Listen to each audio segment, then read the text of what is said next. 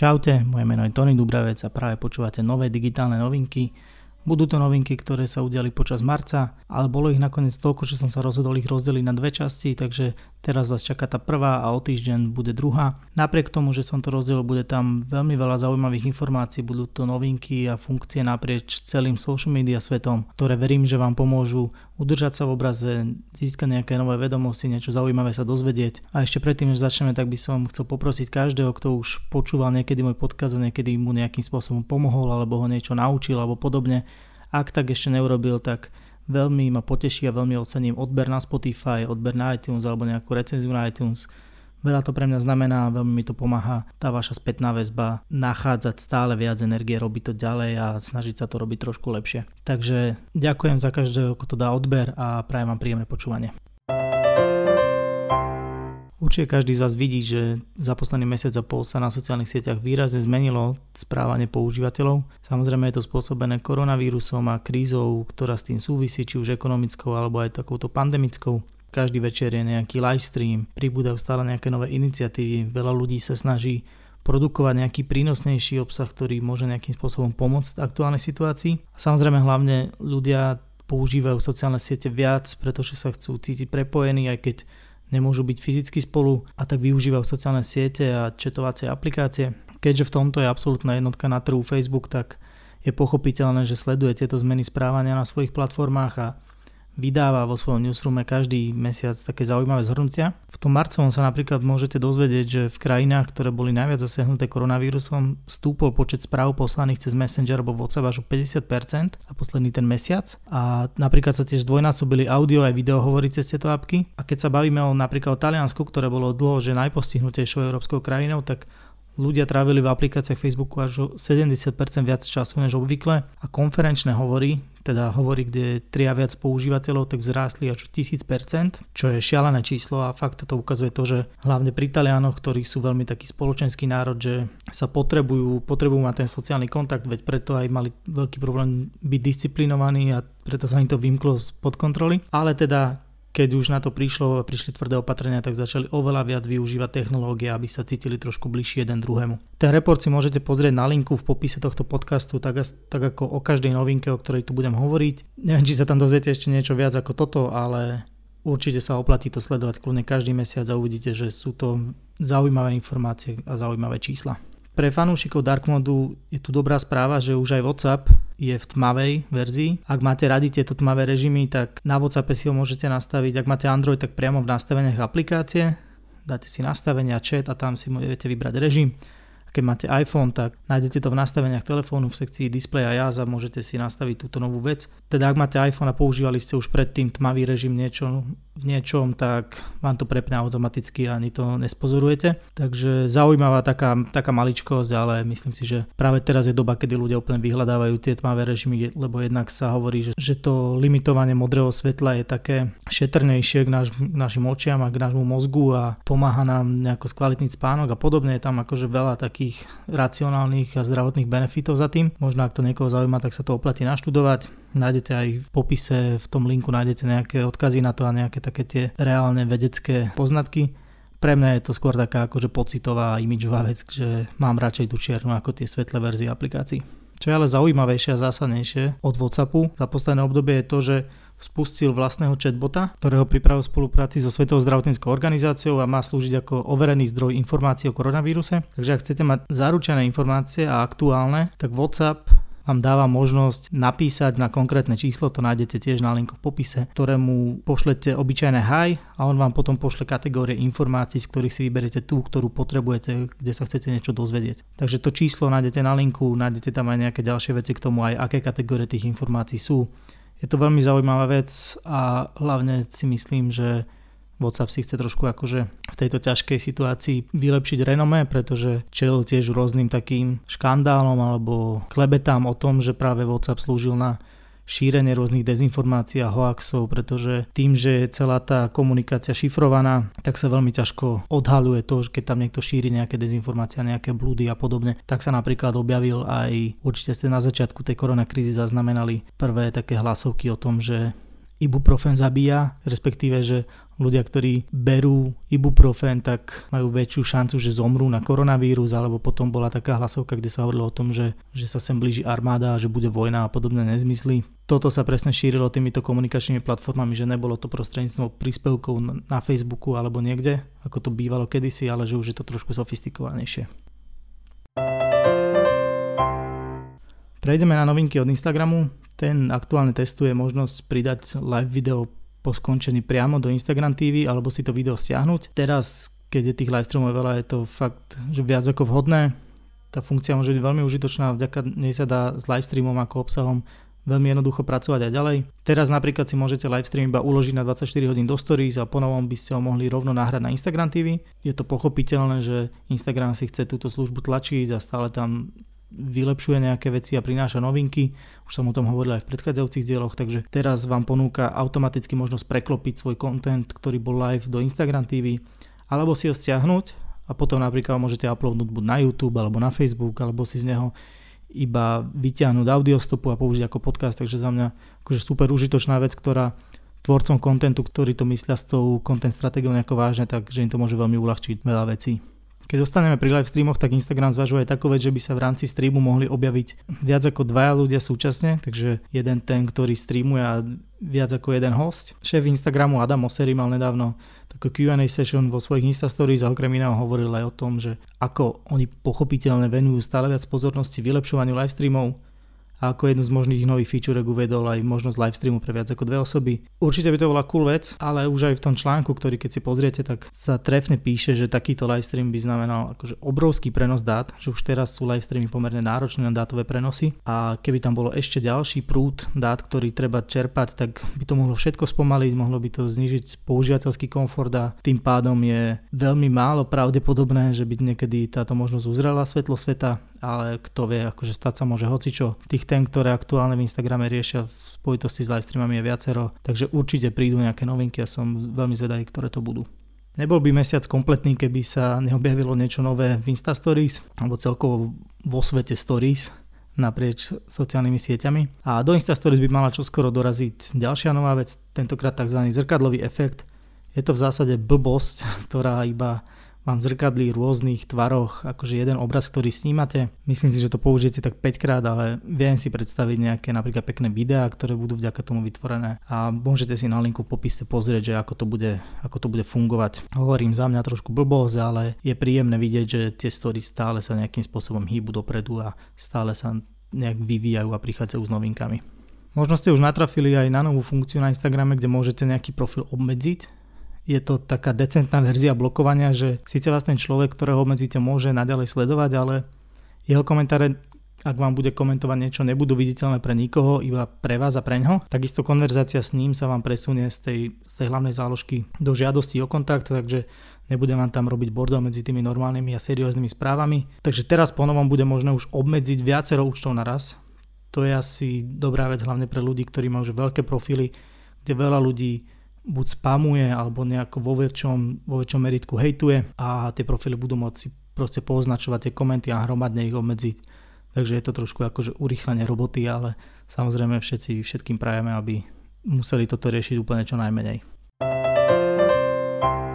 Je úplne zrejme, že ľudia teraz konzumujú oveľa viac obsahu, trávia oveľa viac času pri obrazovkách a pozerajú aj oveľa viac videí. A keďže to znamená obrovské množstvo dát, ktoré sa musia prenášať a to môže spôsobovať rôzne technické problémy, tak videoplatformy vrátane Netflixu, YouTube aj Facebooku začali automaticky obmedzovať základnú kvalitu streamovaných videí.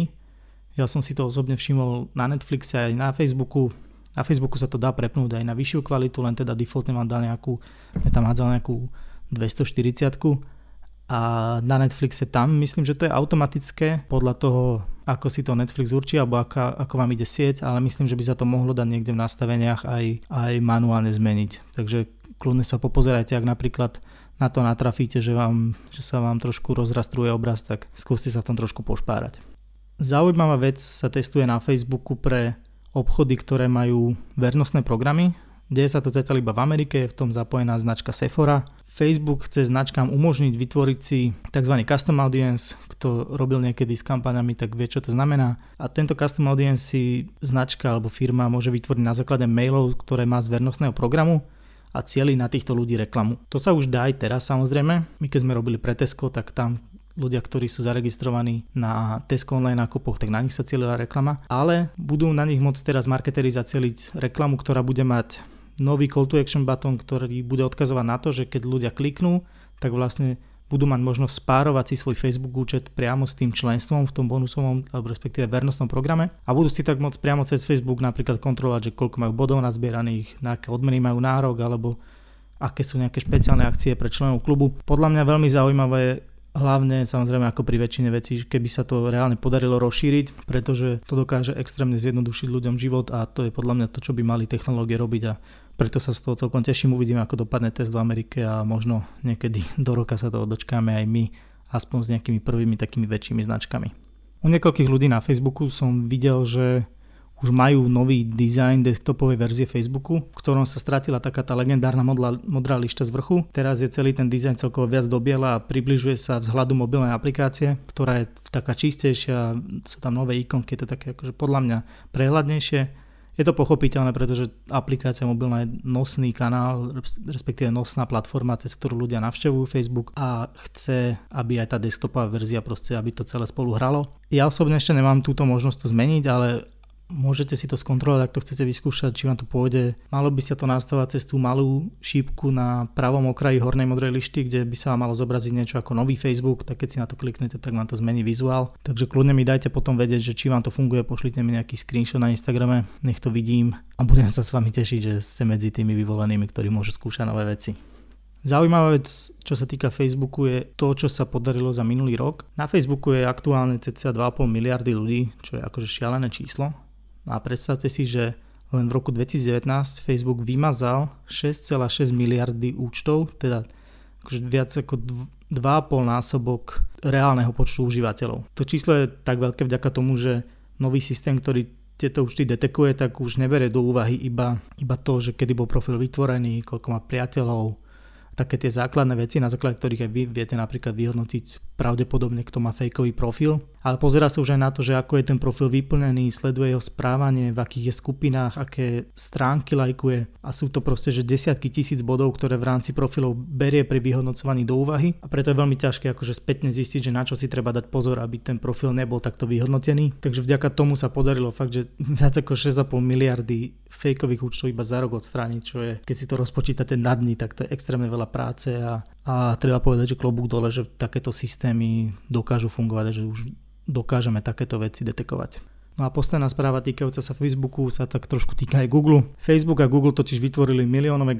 granty na fact-checking v súvislosti s koronavírusom. Koronavírus je totiž téma, ktorá bohužiaľ privoláva aj veľa takých zlých ľudí, konšpirátorov, šíriteľov fake news, ktoré môžu byť veľmi nebezpečné pre nejakých málo kriticky mysliacich jedincov. Facebook aj Google majú na to vytvorené, že špeciálne týmy ľudí, ktorí moderujú príspevky týkajúce sa koronavírusu. No a tí samozrejme nemôžu stiať všetko, pretože toho obsahu sú teraz akože hrozné masy. A obe tieto spoločnosti preto vytvorili granty v hodnote milión od Facebooku, respektíve 6,5 milióna od Google na podporu organizácií, ktoré sa venujú fact-checkingu. U nás napríklad si predstavte Demagog.sk, ktorý sledoval politické diskusie a určoval, že výroky politikov, ktoré sú pravdivé, ktoré sú neoveriteľné, ktoré sú zavádzajúce, tak proste veľké organizácie, ktoré toto robia na globálnom proste trhu, tak tieto začne Facebook dotovať aj Google. Chcú tak prispieť k tomu, aby sme tie informácie, ktoré dostávame, aby boli proste čo najrelevantnejšie a hlavne overené a aby nepochádzali z rôznych pochybných zdrojov. Určite si o tom prečítate viac, verím, že aj vy sa snažíte nešíriť nezmysly. Ak to samozrejme nie je niečo ako vtip o delfínoch v Dunaji, tak vtedy môžete, ale inak si treba určite dávať pozor na to, čo zdieľame, pretože veľakrát aj tí najskúsenejší a najkritickejšie mysliaci ľudia sa nechajú proste zmiasť alebo ich ovládne taká tá prvá emócia a pozdieľajú nejakú blbosť. Stáva sa to, ale snažíme sa to všetci eliminovať. Neviem, či aj vy ste to zaznamenali, ale poslednej dobe vidím, že stále viac používateľov na Slovensku sa registruje na, na TikToku, že rôzni ľudia tam skúšajú rôzne taktiky a robia tam prvé videá a objavujú akože to, čo sa tam deje a čo sa tam dá robiť. Je to akože zrkadlom toho, čo sa deje s TikTokom vo svete. Napríklad za február TikTok zaznamenal 112 miliónov stiahnutí za mesiac, čo z neho robí suverénne, že najstiahovanejšiu nehernú aplikáciu na svete. Je to pochopiteľné, ľudia prirodzene akože v tejto dobe okrem množstva správ, ktoré musia konzumovať, tak hľadajú aj spôsoby, ako sa zabaviť. Február bol dokonca najlepší mesiac pre TikTok celkovo za jeho históriu a oproti februáru 2019 je to až 96% nárast. TikTok sa blíži pomaly k 2 miliardám stiahnutí, čo je akože veľmi zaujímavé a obdivuhodné číslo, ale netreba sa tým nechať zmiasť, pretože počet stiahnutí sa samozrejme nerovná počtu používateľov. Tých sa odhaduje, že tak 700 miliónov Oficiálne dáta už neexistujú od roku 2018, takže malo by ich byť okolo 700 miliónov, posledné čísla,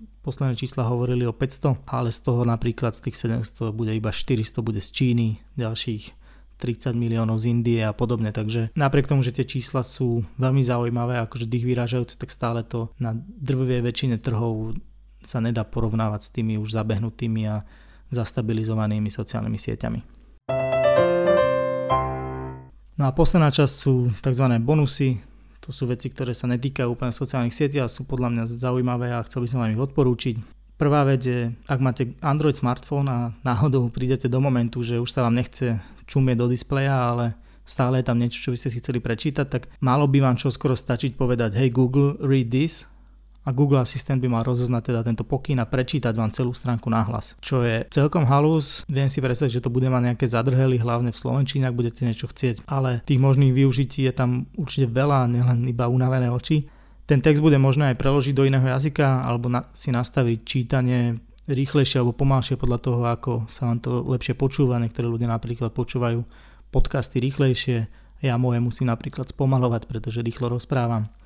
Takže zaujímavá novinka od Google bola predstavená už niekedy, myslím, že v januári na CES, čo je obrovský technologický veľtrh v Las Vegas a myslím, že by to už mohlo byť postupne dostupné aj u nás, takže možno vyskúšajte, či vám to funguje, začnite sa rozprávať so svojím mobilom a zistíte.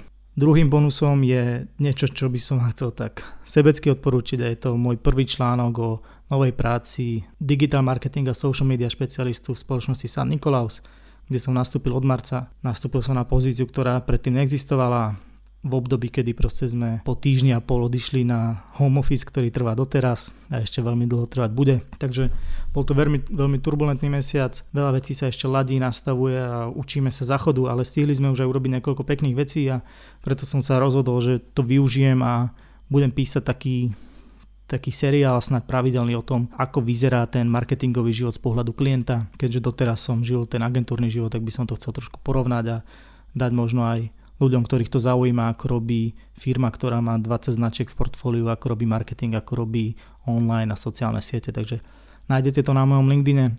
Ak si ma chcete pridať, pridáte si ma Tony Dubravec ako všade a budem rád, keď kľudne mi tam napíšete nejaký feedback alebo pozdielate ten článok alebo podobne. No a posledná vec k tejto prvej časti marcových noviniek je také odporúčanie na článok na Mashable, kde sú zozbierané najlepšie reakcie na odporúčanie nedotýkať sa tváre počas koronavírusu. Teraz už to nie je asi úplne téma, už to asi ľudia celé pochopili, ale na začiatku marca ešte to bolo, že pre mňa, keď som začal prvé odporúčanie o tom počúvať, že nedotýkať sa tváre, tak som začal uvedomovať, ako veľa sa ja dotýkam vlastnej tváre a to bolo akože psycho. Veľmi zaujímavé a dobré memečka k tomu vznikli, také reakčné, takže určite si to pozrite, zabavíte sa a Určite v niektorých nájdete aj samých seba.